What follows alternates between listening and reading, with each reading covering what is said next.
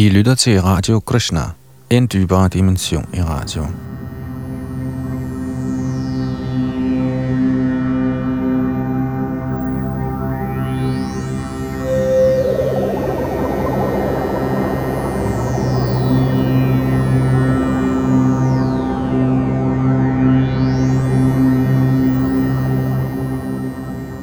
Her i Radio Krishna har vi løbende gennemgange af Vaishnavaernes mest yndede tekster, såsom Shrimad Bhagavatam, og også her, som i denne serie, Bhagavad Gita.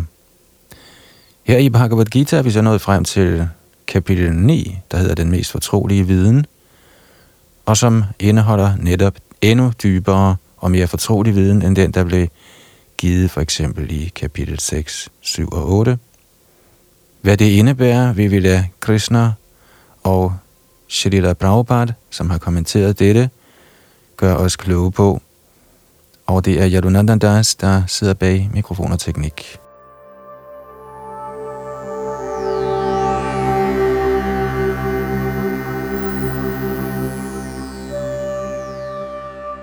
Tekst et. Shri Bhagavan Uvacha idang tu tego yattamang pravakshyami anasuyavi gyanang vigyana sahitang Yadgyatva mokshiyase shubhat. Guddommens højeste person sagde, min kære Arjun, fordi du aldrig er misundelig på mig, vil jeg skænke dig denne mest fortrolige viden og indsigt, ved hvis kendskab du vil befries fra den materielle tilværelses kvaler. Hertil kommenterer Shrila Prabhupada. I takt med, at den hengiven hører mere og mere om den højeste herre, bliver han oplyst. Denne lytteproces anbefales i Shrimad Bhagwat. Citat, Guddommens højeste persons budskaber er fulde af kraft, og denne kraft kan realiseres, når emner om den højeste Gud bliver drøftet blandt hengivne. Dette kan ikke ske i omgang med mentale grublere eller akademiske lærde, da det drejer sig om realiseret viden. Citat slut.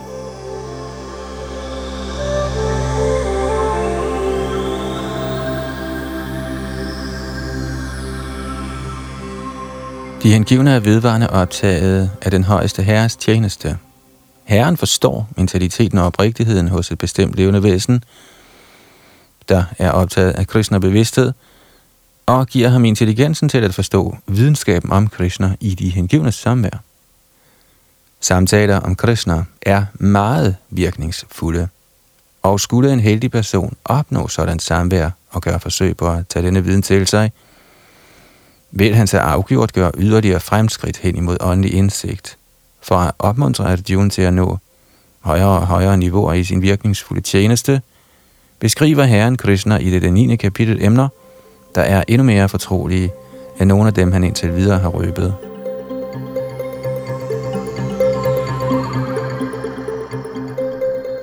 Selve Bhagavad Gitas begyndelse, første kapitel, er mere eller mindre en optakt til resten af bogen, og i andet kapitel kaldes den der beskrevne åndelige viden for fortrolig. De emner, der behandles i syvende og ottende kapitel, har især at gøre med hengiven tjeneste, og da de bibringer oplysning i Krishna bevidsthed, kaldes de for mere fortrolige. Men de emner, der beskrives i niende kapitel, har at gøre med ulegeret ren hengivenhed. Derfor kaldes dette for det mest fortrolige. Den, som er forankret i den mest fortrolige viden om Krishna, er naturligt transcendental.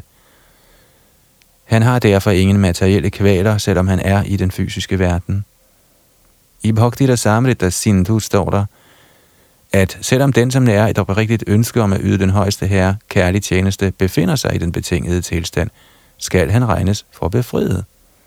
Ligeledes vil vi i Bhagavad Gitas tiende kapitel finde, at den, som er således engageret, er en befriet person.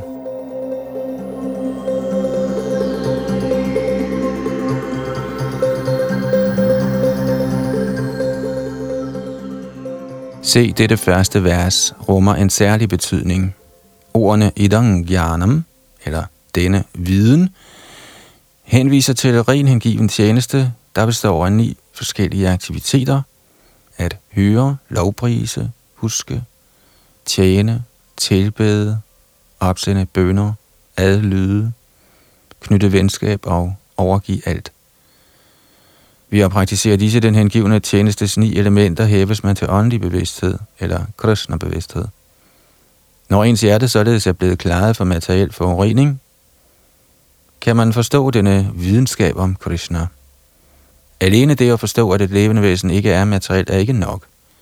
Det er muligvis begyndelsen på åndelig indsigt, men man må skelne mellem kroppens aktiviteter og de åndelige aktiviteter hos den, som forstår, han ikke er kroppen.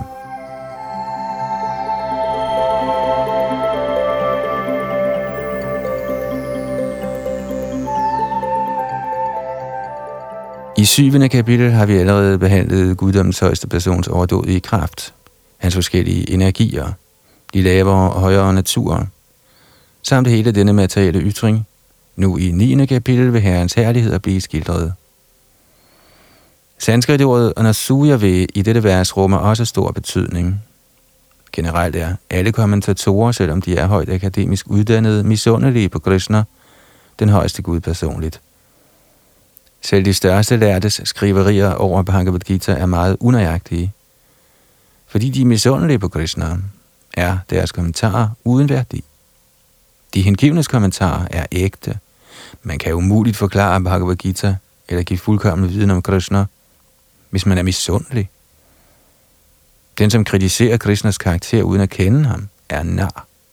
Derfor skal sådanne kommentatorer nøje undgås.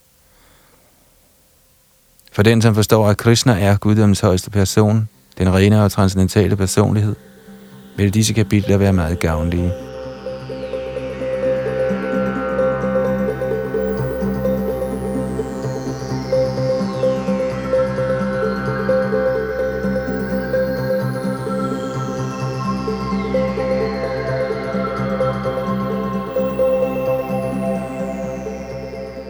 Tekst to.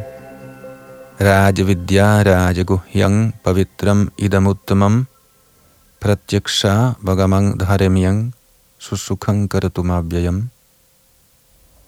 Denne viden er kongen over alle uddannelser, den hemmeligste af hemmeligheder.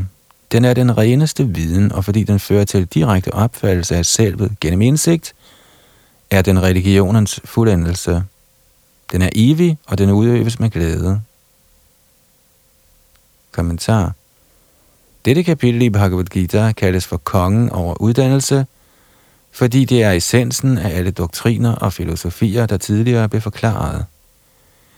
Til Indiens førende filosofer henregnes Gautam, Kanada, Kapil, Yagnyavalkya, Shandilya og Vaishvanara. Og endeligt har vi Vyashti, forfatteren til Vedanta Sutra. Således er der ingen mangel på viden på det filosofiske eller transcendentale kundskabsfelt. Nu siger Herren, at dette niende kapitel er kongen over al sådan viden, essensen af al viden, der kan udledes fra studier af Veda og forskellige slags filosofier. Den er den mest fortrolige, eftersom fortrolig eller transcendental viden indebærer en forståelse af forskellen på sjælen og kroppen. Og kongen over al fortrolig viden kulminerer i hengiven tjeneste.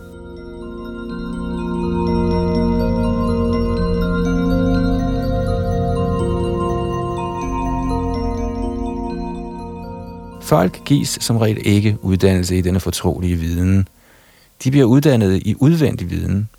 For så vidt angår almindelige uddannelse, er folk optaget af så mange emner. Politik, sociologi, fysik, kemi, matematik, astronomi, ingeniørarbejder osv. Der er så mange fag og institutter verden over, og mange et storslået universitet. Men uheldigvis er der intet universitet eller nogen uddannelsesinstitution, hvor der bliver undervist i videnskab om sjælen. Og dog er sjælen kroppens vigtigste del. Uden sjælens tilstedeværelse har kroppen ingen værdi. Alligevel lægger folk stor vægt på livets legemlige behov uden hensyn til den livsvigtige sjæl.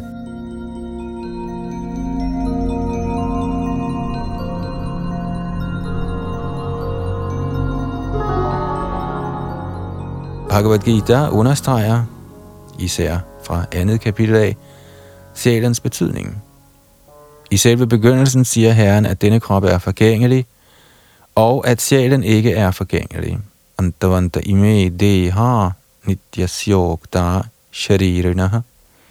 Dette er en fortrolig del af viden. Alene det at vide, at den åndelige sjæl er forskellig fra denne krop, og at den af natur er uforanderlig, uforgængelig og evig. Men det giver ingen positiv information om sjælen. Under tiden er folk af det indtryk, at sjælen er forskellig fra kroppen, samt at når kroppen dør, eller når man befries fra kroppen, forbliver sjælen i en tomhed og ender som upersonlig. Men det, det er i virkeligheden ikke tilfældet. Hvordan kan sjælen, der er så aktiv i denne krop, være inaktiv efter befrielsen fra kroppen? Den er altid aktiv. Hvis den er evig, er den for evigt aktiv, og dens aktivitet i det åndelige rige er den mest fortrolige del af åndelig viden. Disse den åndelige sjæls aktiviteter siges derfor her, at udgøre kongen over al viden, den fortroligste del af al viden.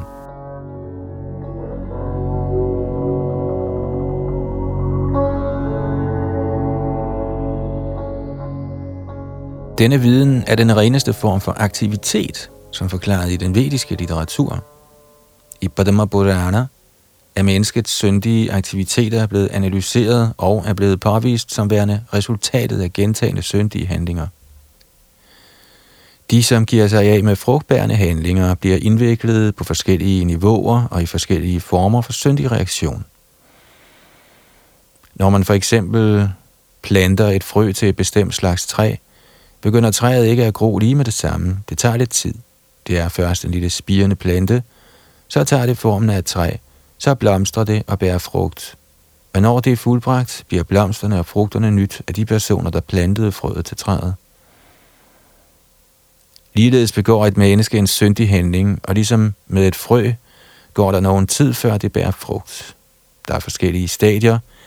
Den syndige handling er måske ophørt i individet, men resultatet eller frugten af denne syndige handling står stadig til at skulle nydes. Der er syndige handlinger, der endnu kun er i form af frø, og der er andre, der allerede er modnet og giver os frugten, som vi erfarer i form af elendighed og smerte.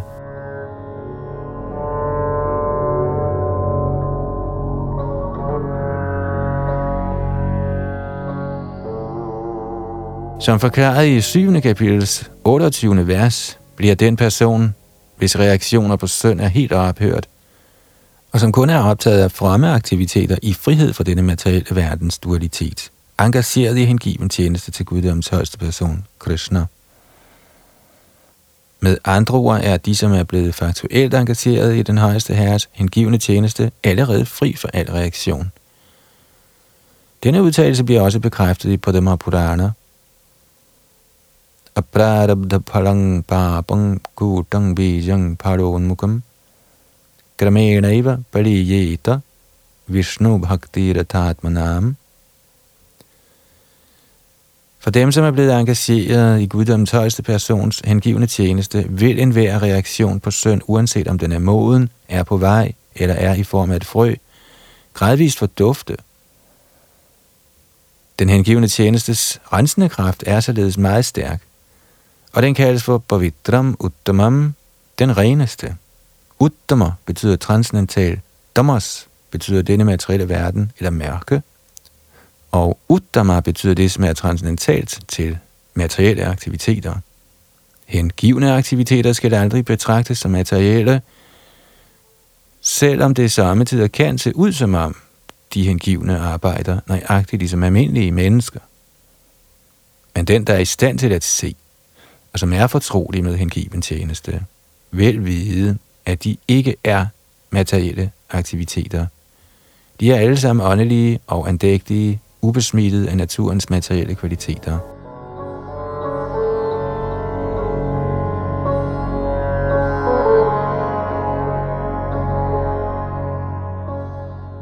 Det siges, at udøvelsen af hengiven tjeneste er så perfekt, at man direkte kan opfatte resultatet.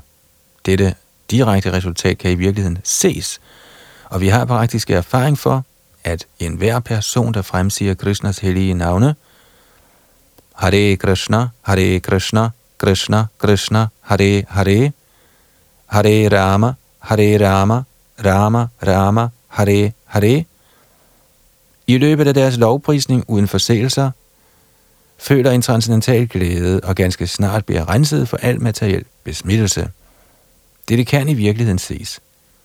Endvidere, hvis man ikke blot nøjes med at høre, men også forsøger at udbrede budskabet om hengivne aktiviteter, eller hvis man giver sin bistand til Krishna-bevidst forkyndelsesarbejde, vil man gradvist følge åndelige fremskridt.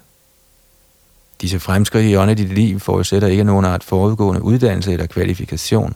Selve metoden er så ren, at man alene ved at tage del i den bliver ren.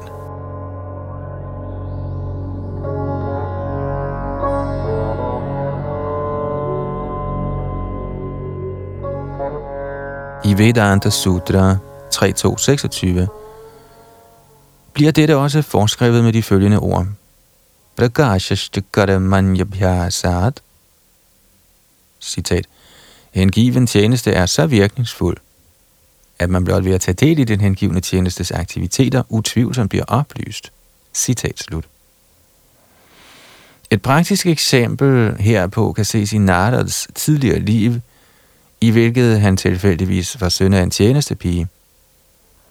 Han havde hverken nogen uddannelse eller var født i nogen højtstående familie, men da hans mor blev engageret i tjeneste til mægtige hengivne, blev Narada også engageret, og nogle gange, når hans mor ikke var til stede, ville han personligt tjene disse storslåede hengivne. Narada siger selv, Uchishtali barn anumoditod vijay sukritsma hunjeta tapasta kilbishaha evang pravrittasya vishudha chetasastadadharma evatmaruchi prajayati. I dette vers fra Bhagavats første bogs femte kapitel, tekst femogtyve, beskriver Narada sit forrige liv for sin disciple Vyashti. Han siger, at mens han var engageret som tjener for disse rensede hengivne i rensidens fire måneder, plejede han fortrolig omgang med dem. Nogle gange efterlod vismændene levninger af mad på deres tallerkener, og drengen, der tog sig af opvasken, ønskede at smage på resterne. Så han bad de store hengivne om lov, og da de indvilligede, spiste Narada disse levninger og blev følgelig fri for al syndig reaktion. Som han spiste mere og mere, blev han gradvist lige så renhjertet som vismændene. De store hengivne nød smagen af uafbrudt hengiven tjeneste til Herren ved at høre og lovprise, og Narada udviklede gradvist samme smag. Narada siger videre, Tataranavahang Krishna Katha Prayagatam Anugrahena Shravanang Manoharaha Da Shridhayame Nupadang Vishrinvata Priyashravashyanga Mama Bhavadruchi. Vi at omgås vismændene fik Narada smag for at høre og lovprise Herrens herligheder, og han udviklede et stort ønske om hengiven tjeneste. Så, som beskrevet i Vedanta Sutra, hvis man blot tager del i den hengivne tjenestes handlinger, bliver alting automatisk åbenbaret for en, og man kan forstå. Det, det kaldes for pratyaksha, direkte iagttagelse.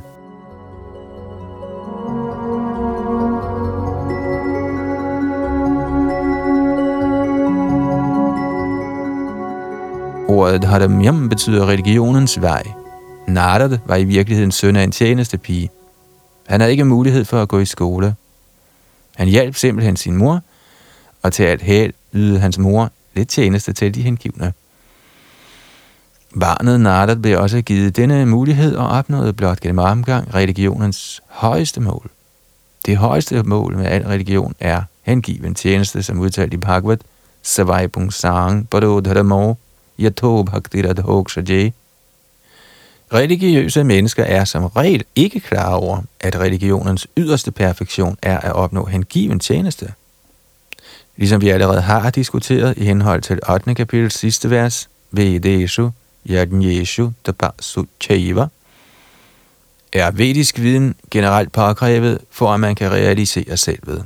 Men her, selvom Narada hverken kom i den åndelige mesters skole, eller blev uddannet i vediske principper, erhvervede han sig de ypperste resultater af vediske studier. Denne proces er så kraftfuld, at man selv uden regelmæssigt at overholde den religiøse proces, kan hæves til den højeste perfektion. Hvordan er det muligt? Dette bliver også bekræftet i vediske litteratur.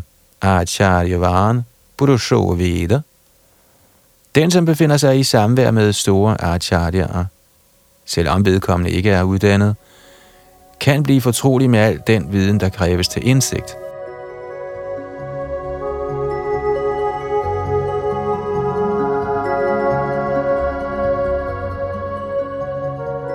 Den hengivne tjenestesproces er en af glæde susukam.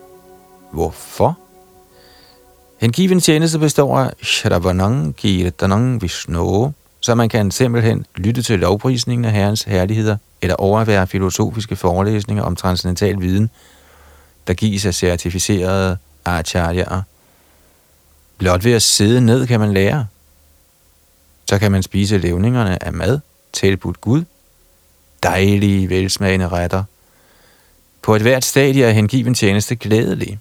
Man kan sågar yde hengiven tjeneste i den fattigste af tilstanden. Herren siger, Badrang pushpang parang doyam. Han er klar til at tage imod enhver gave fra den hengivne, uanset hvad.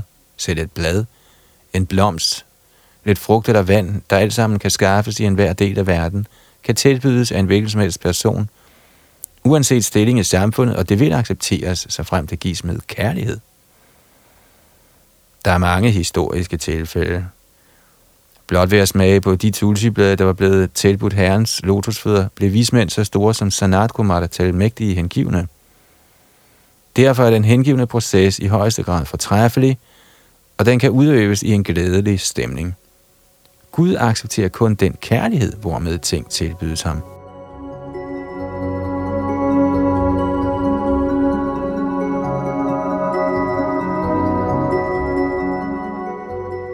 Her udtales det, at den hengivne tjeneste eksisterer for evigt. Det er ikke ligesom mayavardige filosoferne hævder.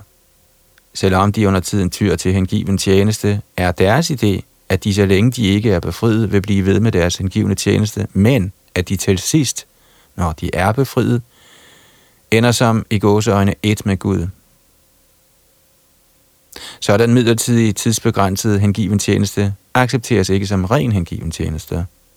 Virkelig hengiven tjeneste var ved, også efter befrielsen. Når den hengivne kommer til Guds åndelige planet, bliver han også der engageret i tjeneste til den højeste herre. Han forsøger ikke at blive til ét med den højeste herre. Som vi vil se i Bhagavad Gita, begynder egentlig hengiven tjeneste efter befrielsen. Når man er blevet befriet, når man er forankret i Brahman-positionen, Brahma-bhuta, der begynder ens hengivne tjeneste, sama sreveshu bhuteshu madbhakting rabhate param. Ingen kan forstå Guddoms højeste person ved at udøve karma-yoga, jnana-yoga, ashtanga-yoga eller nogen anden slags yoga uafhængigt. Ved disse yogametoder kan man muligvis gøre visse fremskridt hen imod bhakti-yoga. Men uden at nå til et stadie af hengiven tjeneste kan man ikke forstå, hvad Guddoms person er. I Shrimad Bhagavatam bliver det også bestyrket, at når man renses ved at følge den hengivne tjenestes proces, og der navnlig ved at høre Shrimad Bhagavatam eller Bhagavad Gita fra realiserede sjæle, der kan man forstå videnskaben om Krishna, Gud. Evang prasannamanaso bhagavad bhakti yogataha. Når ens hjerte er blevet klaret fra alt nonsens, der kan man forstå, hvad Gud er. Således at den hengivne tjenestesproces er Krishna bevidsthed kongen over al uddannelse og kongen over al fortrolig viden. Den er religionens reneste form, og den kan udøves med glæde og uden vanskelighed. Derfor bør man acceptere den.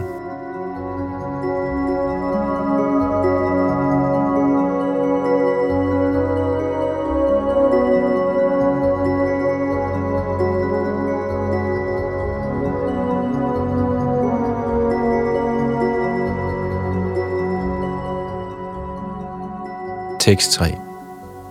Ashradadhana purusha dharmasyasya parantapa aprapya mang nivaratanti mrityu samsara varatmani. De, som ikke er trofaste i denne hengivne tjeneste, kan ikke nå mig. O du fjendens erobrer. Derfor vender de tilbage til vejen af fødsel og død i denne materielle verden. Kommentar. De troløse kan ikke fuldføre processen af hengiven tjeneste. Det er betydningen af dette vers. Tro skabes gennem omgang med hengivne.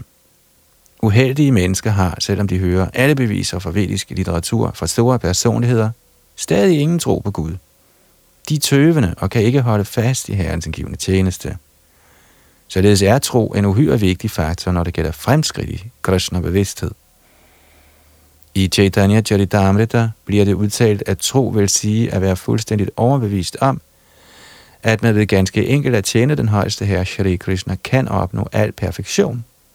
Dette kaldes ægte tro. Som udtalt i Bhagavad, Yatha darora mulane shechanena tripyanti tatskandha bhujopashakaha prano paharacha yathendriyanang tathaiva sarvarhanamachuteja.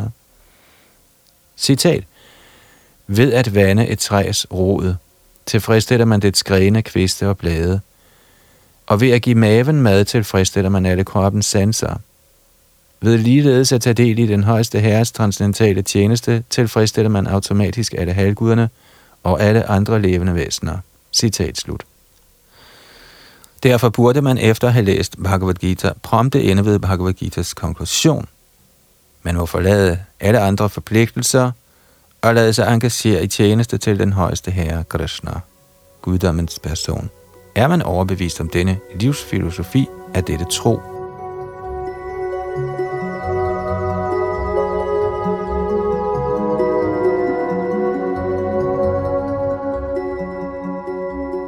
Se, udviklingen af tro er den Krishna-bevidste proces.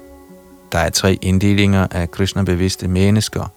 I tredje klasse befinder sig de, som ingen tro har. Selvom de officielt er beskæftiget i hengiven tjeneste, kan de ikke nå til det højeste fuldendte niveau. Højst sandsynligt vil de falde fra efter nogen tid.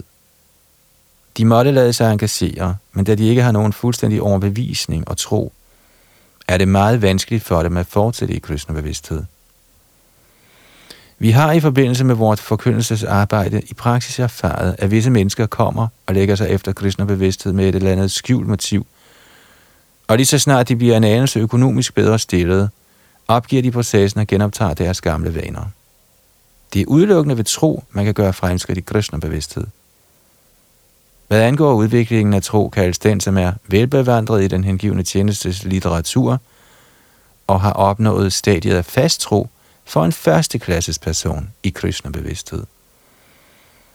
Og i anden klasse befinder sig de, som ikke er så fremskridende i deres forståelse af de hengivne skrifter, men som automatisk har den faste tro, at Krishna Bhakti eller tjeneste til Krishna er den bedste fremgangsmåde, og derved i god tro har sluttet sig til den.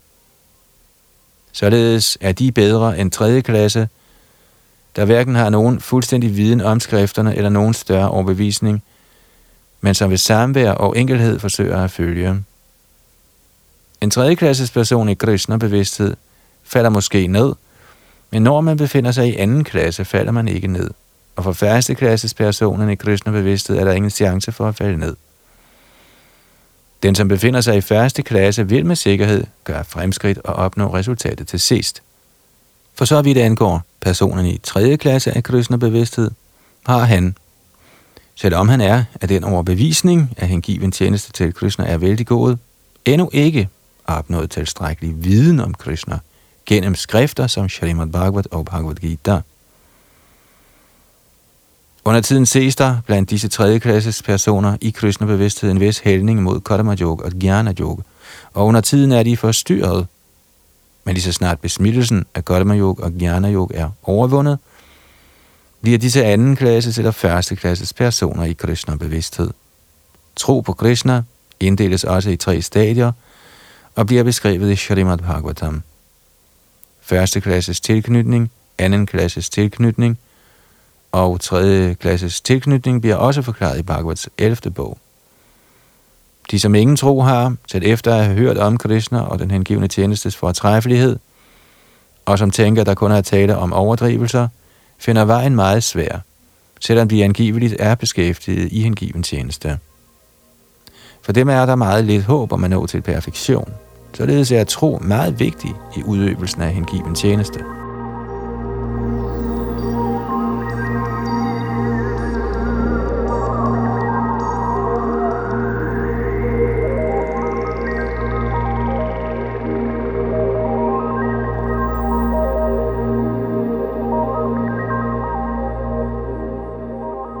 Tekst fire. Maya tatamedang sarvang jagadavyakamurtina matsthani sarvabhutani nachahang teshvavastita. Hele dette univers gennemtrænges af mig i min umanifesterede form. Alle væsener er i mig, men jeg er ikke i dem.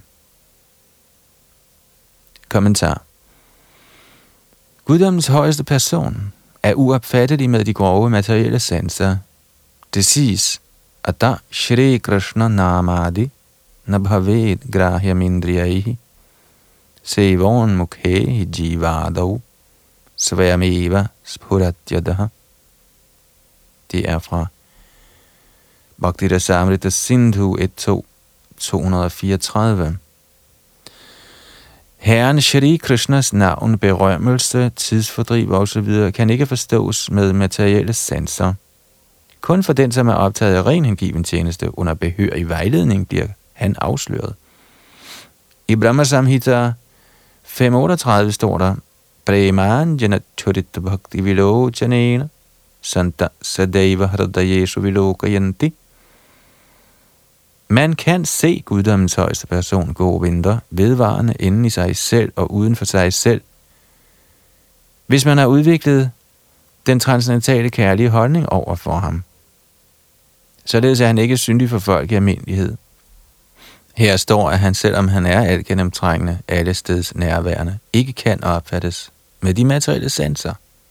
Dette antydes her med ordet abhyaktamurdinara. Men faktisk, selvom vi ikke kan se ham, hviler alt i ham.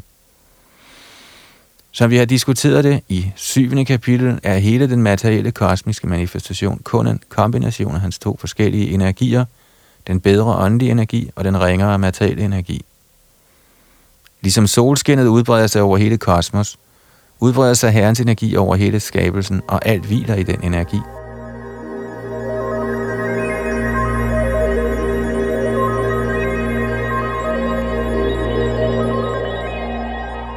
Dog må man ikke slutte, at han, fordi han er udbredt overalt, har mistet sin personlige eksistens.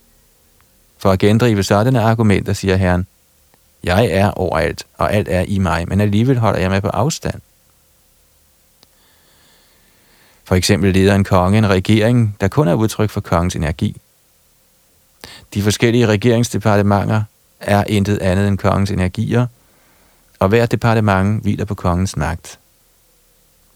Alligevel kan man ikke forvente, at kongen er personligt til stede i alle departementerne.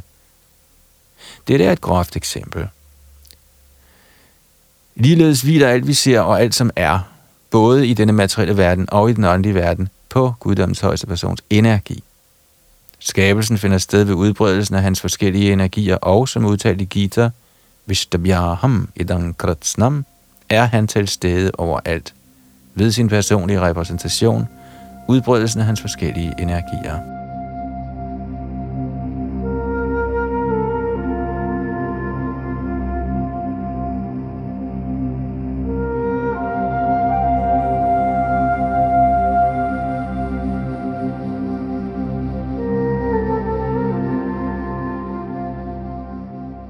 Tekst fem. Natchamatstani bhutani pashyame yogam aishwaram Bhuta bhrannatcha bhutastho mamatma bhuta bhavanaha. Og alligevel hviler alt det skabte ikke i mig. Se min mystiske kraft. Skynd jeg er alle levende væseners opretholder, og skynd jeg er overalt. Er jeg ikke del af denne kosmiske manifestation, da mit selv er selve kilden til skabelsen? Kommentar. Herren siger, at alting hviler på ham. Matstani, Sarvabhutani. Dette skal ikke misforstås. Herren er ikke direkte impliceret i opretholdelsen og vedligeholdelsen af denne materielle ytring. Under tiden ser vi et billede af Atlas, der holder kloden på sine skuldre. Han ser meget træt ud ved at skulle bære hele denne jordplanet. Man bør ikke nære en sådan forestilling i forbindelse med Krishnas opretholdelse af dette skabte univers. Han siger, at selvom alt hviler på ham, er han hævet over det. Planetsystemerne svæver i rummet, og dette rum er den højeste herres energi. Men han adskiller sig fra rummet. Han befinder sig anderledes situeret. Derfor siger Herren, Selvom de befinder sig i min ufattelige energi, er jeg som guddoms højeste person hævet over dem. Det er Herrens ubegribelige overdådighed.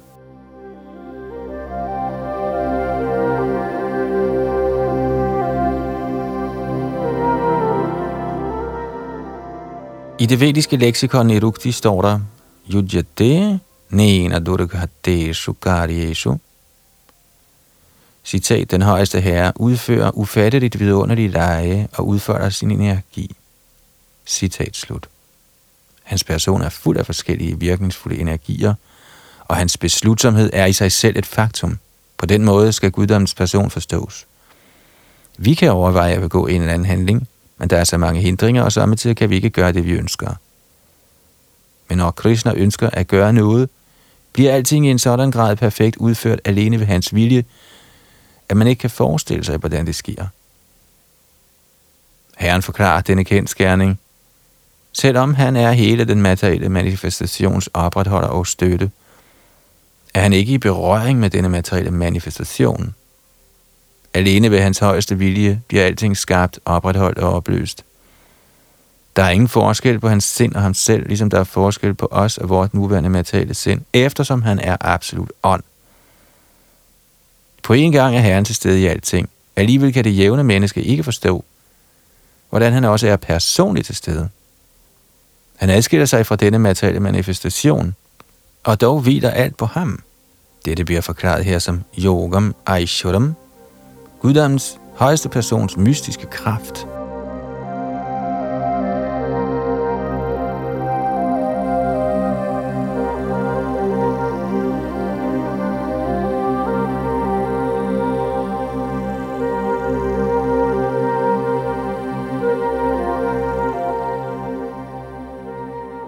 Tekst seks.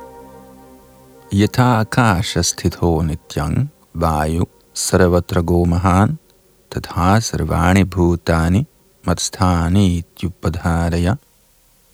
Ligesom den mægtige vind, der blæser overalt, altid hviler i æteren, bør du forstå, at alle levende væsener hviler i mig. Kommentar.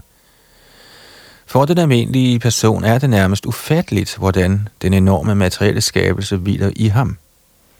Men Herren giver her et eksempel, der kan være os til hjælp i denne forståelse. Æteren eller himlen er muligvis den mægtigste manifestation, vi kan forestille os. Og i denne æter er vinden eller luften den største manifestation i den kosmiske verden. Luftens bevægelser har indvirkning på altings bevægelse, men selvom vinden er mægtig, befinder den sig dog inden for himlen. Den er ikke hinsides himlen. Ligeledes eksisterer alle de vidunderlige kosmiske ytringer ved Guds højeste vilje, og de er alle underlagt denne højeste vilje. Som vi plejer at sige, kan end ikke et græsstrå bevæge sig uden Guds højeste vilje, således bevæger sig alt under hans vilje. Ved hans vilje bliver alting skabt, alting bliver opretholdt, og alting bliver udslettet. Alligevel er han hævet over alting, ligesom himlen altid er hævet over vindens aktiviteter.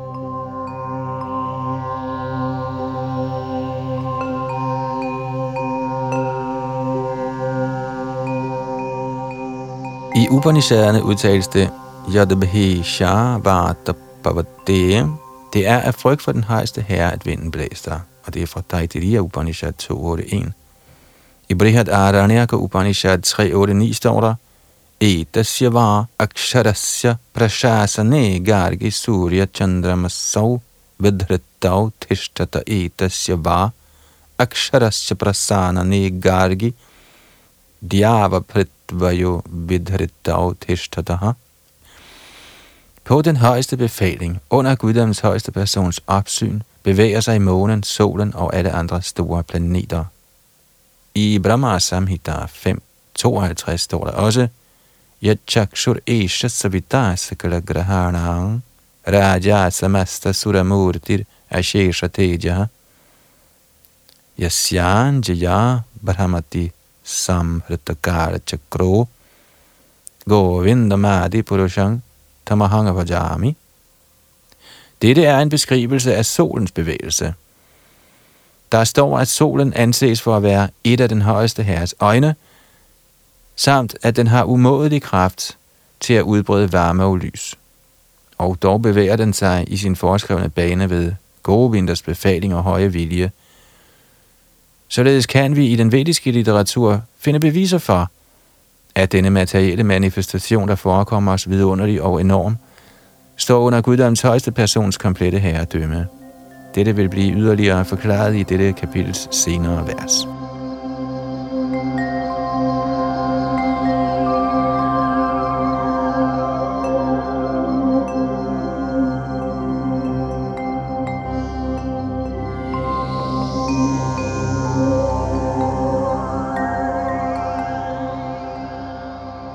Tekst syv.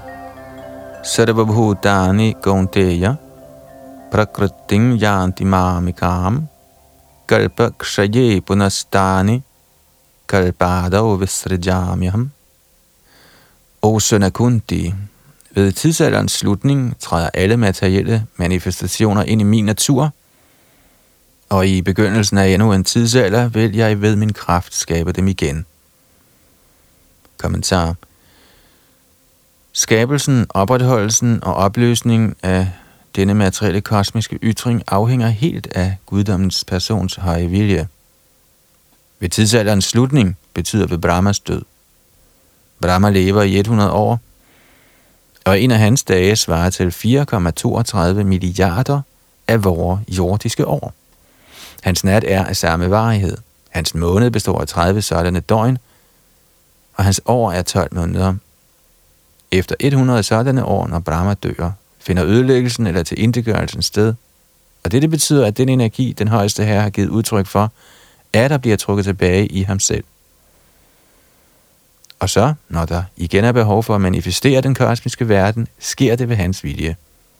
Bahusyam, skyndte jeg af en, skal jeg blive til mange. Dette er den vediske aforisme fra Chandogya Upanishad seks to tre. Han udvider sig selv til denne materielle energi, og hele den kosmiske ytring finder atter sted.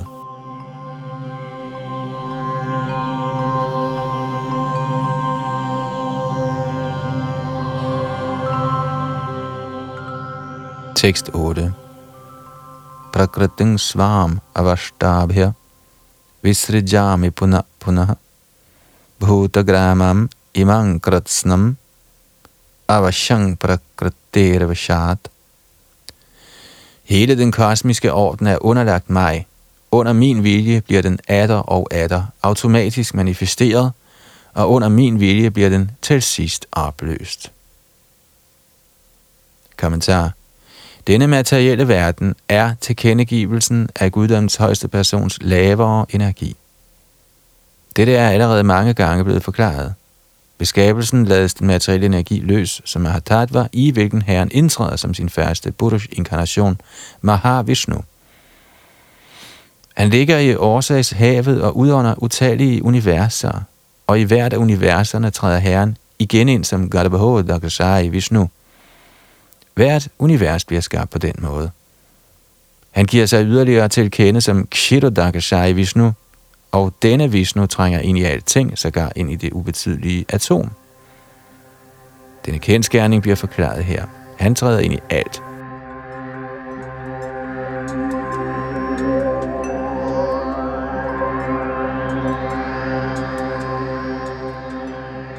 Se, hvad angår de levende væsener, bliver de bragt til at befrugte denne materielle natur, og som følge af deres tidligere handlinger indtager de forskellige stillinger. Således begynder den materielle verdens aktiviteter. De forskellige arters aktiviteter begynder fra selve skabelsens øjeblik. Det er ikke sådan, at de har været genstand for evolution. De forskellige arter bliver skabt samtidig med universet. Mennesker og dyr, pattedyr og fugle, det hele bliver skabt på én gang, fordi uanset hvilke ønsker de levende væsener nærede ved slutningen af den sidste tidsalder, giver disse sig atter til at kende. Der peges her med ordet avasham tydeligt på, at de levende væsener intet har at gøre med denne proces. Tilstanden i deres sidste liv i den sidste skabelse kommer simpelthen til udtryk igen, og alt dette bliver skabt blot ved hans vilje. Dette er Guddoms højeste persons ufattelige kraft. Og efter at have skabt de forskellige arter, har han ingen forbindelse med dem. Skabelsen finder sted for at imødekomme de forskellige levende væseners tilbøjeligheder, og således blander herren sig ikke med dette.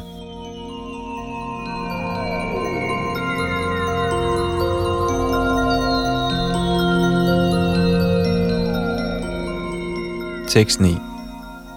Natchamang tani karamani nibadhananti dhananjaya udasinam vadasinam asaktang teshu karmasu. O Dhananjaya, intet af alt dette arbejde kan binde mig. Jeg er for evigt hævet over alle disse materielle aktiviteter, som var jeg neutralt placeret. Kommentar. Man bør i denne forbindelse ikke tænke, at guddommens højeste person intet foretager sig. I sin åndelige verden er han altid beskæftiget. I Brahma Samhita fem seks står der, Atma Ramasya Tasyasti Prakrityana Samagamaha. Citat, han er altid i færd med sine evige, lyksalige, åndelige aktiviteter, men han har intet at gøre med disse materielle aktiviteter. Citat slut. Materielle aktiviteter udføres af hans forskellige energier. Herren er altid neutral, hvad angår den skabte verdens aktiviteter. Hans neutralitet nævnes her med ordet udasinavat. Selvom han har styr på hver eneste detalje i materielle aktiviteter, befinder han sig, som var han neutral. Et eksempel kan gives med en højesteretsdommer, der sidder på sin stol. Ved hans afgørelser sker så mange ting. Nogen bliver hængt, nogen kommer i fængsel, nogen tildeles en stor mængde penge, men alligevel er han neutral. Han har intet at gøre med den slags gevinst og tab. Ligeledes er herren altid neutral, selvom han har sin hånd i enhver aktivitetssfære. I Vedanta Sutra to et fireogtredive står der, Vaishamya nailgrenyena. Han er ikke situeret i denne verdens dualiteter. Han er transcendental til sådanne dualiteter. Han er heller ikke knyttet til skabelsen og udslettelsen af den materielle verden. De levende væsener tager deres forskellige former i de forskellige arter, alt efter deres tidligere handlinger, og Herren blander sig ikke deri.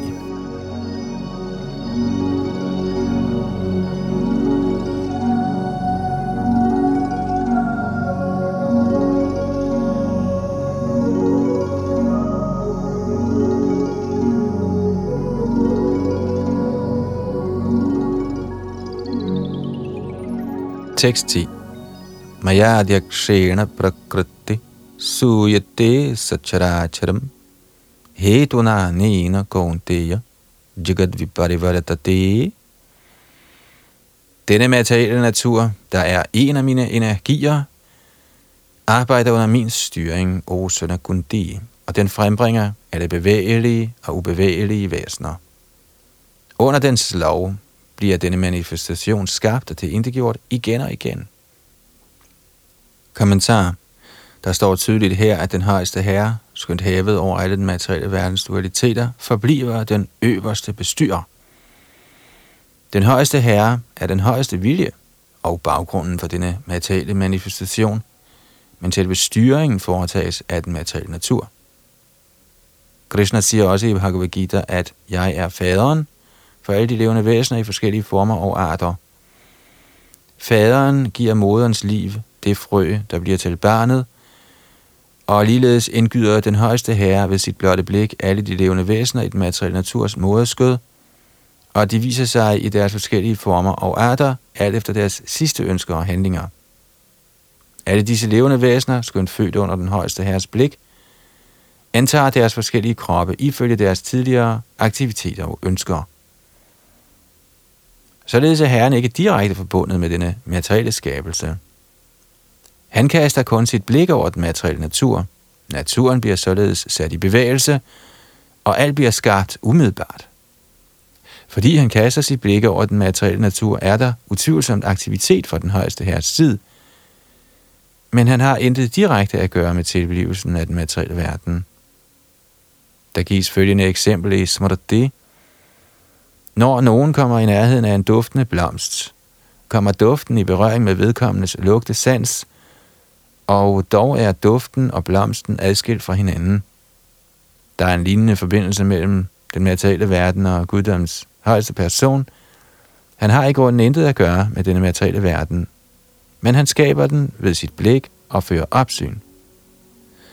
Kort sagt kan den materielle natur intet udrette uden guddoms højeste persons overopsyn. Alligevel har den højeste person ingen forbindelse med materielle aktiviteter.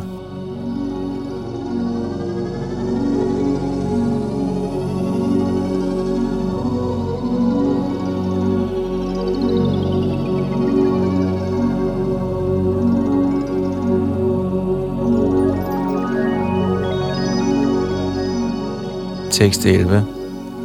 Avajanan dimanga mudha manu shring tanama shiratam prangbhavam ajananto mama bhuta maheshvaram. Tåber håner mig, når jeg nedstiger i menneskeformen. De kender ikke min transcendentale natur, som den højeste herre over alt, som er. Kommentar. Ud fra forklaringerne i dette kapitels tidligere vers er det tydeligt, at guddommens højeste person, skønt han viser sig som menneske, ikke er noget almindeligt menneske. Guddommens person, der lider skabelsen, opretholdelsen og tilintetgørelsen af hele den kosmiske ytring, kan ikke være et menneske. Alligevel er der mange tåbelige folk, der opfatter Krishna som kun et magtfuldt menneske og intet andet. I virkeligheden er han den oprindelige højeste person, som bekræftet i Brahma Samhita, Ishvara Parama Krishna. Han er den højeste herre. Der er mange Ishvara'er eller herskere, og den ene virker større end den anden. I den materielle verdens almindelige regeringsførelse finder vi en embedsmand eller bestyrer, og over ham er der en sekretær, og over ham en minister, og over ham en præsident. Hver af dem er en hersker, men den ene beherskes af den anden. I Brahma Samhita står, at Krishna er den øverste hersker. Der er utvivlsomt mange herskere, både i den materielle og åndelige verden, men Krishna er den øverste hersker, Ishvara Parama Krishna, og hans krop er Satchidananda, immateriel.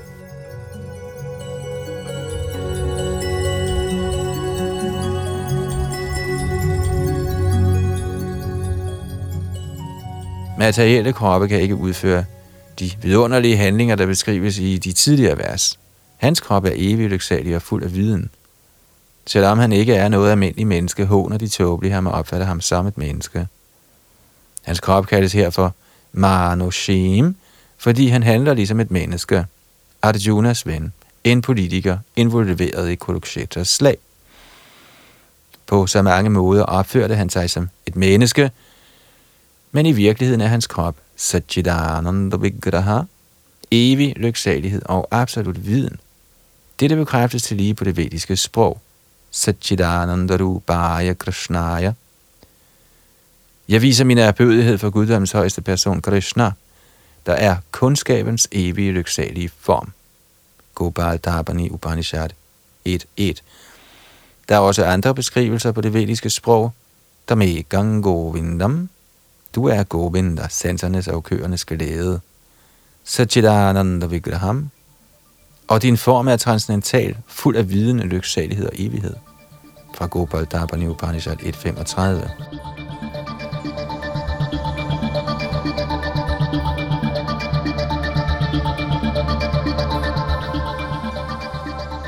Trods de transcendentale kvaliteter i Herren Krishnas krop, dens komplette lyksalighed og viden, er der mange såkaldte lærte og Bhagavad Gita-kommentatorer, der håner Krishna som værende et almindeligt menneske. Den således lærte måtte være født som en usædvanlig mand på grund af sit tidligere arbejde, men hans opfattelse af Shri Krishna skyldes en mangelfuld beholdning af viden. Han kaldes således for mudha, da kun tåbelige personer opfatter Krishna som et almindeligt menneske. De tåbelige ser Krishna som en almindelig mand, fordi de ikke er bekendt med den højeste herres fortrolige aktiviteter og forskellige energier. De er ikke klar over, at Krishnas krop er symbolet på komplet viden og lyksalighed, at han er altings ejer, samt at han kan skænke befrielse til enhver.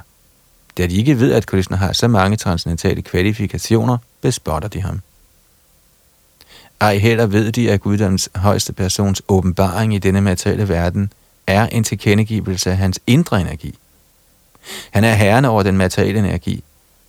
Som tidligere forklaret mange steder, Mamamaya Dudatjaya, hævder han, at den materielle energi trods sin kraft står under hans styring, samt at den, som overgiver sig til ham, kan undslippe den materielle energis kontrol. Hvis indtil Krishna overgiven sjæl kan komme fri af den materielle energis indflydelse, hvordan kan i så fald den højeste herre, der styrer skabelsen, opretholdelsen og tilintetgørelsen af hele den kosmiske natur, have et legeme ligesom vort? Således er denne opfattelse af Krishna total tåbelighed. Tåbelige personer kan imidlertid ikke begribe, at guddommens person Krishna, der viser sig ligesom et almindeligt menneske, kan være beherskeren af atomerne og den enorme ytring af den universelle form. Det største og det mindste ligger hinsides deres fatteevne, og således kan de ikke forestille sig, at en skikkelse ligesom den af et menneske på én gang kan styre både det uendelige og det ubetydelige. Og selvom han styrer det ubegrænsede og det begrænsede, er han i virkeligheden adskilt fra al denne manifestation. Hvad angår hans yogam aishvaram, hans ufattelige transcendentale energi, bliver det tydeligt udtalt, at han kan styre det ubegrænsede og det begrænsede på samme tid, samt at han kan holde sig hævet over dette. Selvom de tåbelige ikke kan fatte, hvordan Krishna, der viser sig som menneske, kan styre det ubegrænsede og det begrænsede, kan de rene hengivne acceptere dette, eftersom de ved, at Krishna er guddommens højeste person. Derfor overgiver de sig helt til ham og dyrker Krishna-bevidsthed, Herrens hengivne tjeneste.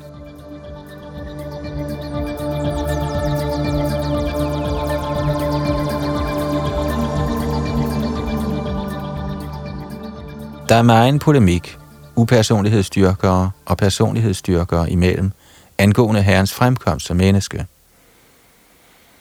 Men vender vi os til Bhagavad Gita og Shrimad Bhagwat, som er de autoriserede tekster til forståelse af videnskaben om Krishna, kan vi forstå, at Krishna er guddommens højeste person.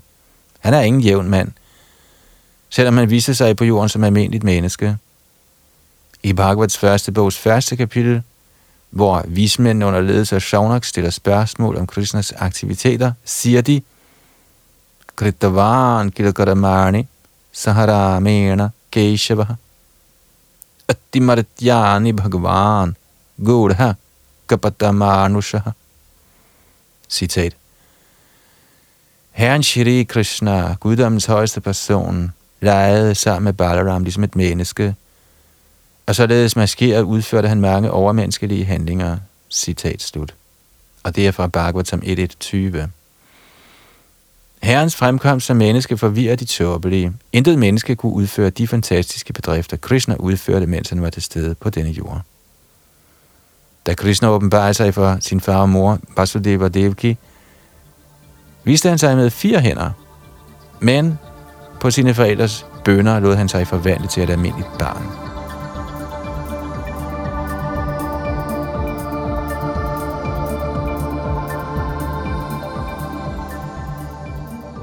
Desværre er denne her forklaring til Bhagavad Gita's niende kapitels ellevte vers længere, end vi kan nå i denne del af vores oplæsning af Bhagavad Gita, så vi fortsætter i næste Bhagavad Gita-udsendelse med denne forklaring. Og det var Yadunanda Das bag mikrofon og teknik.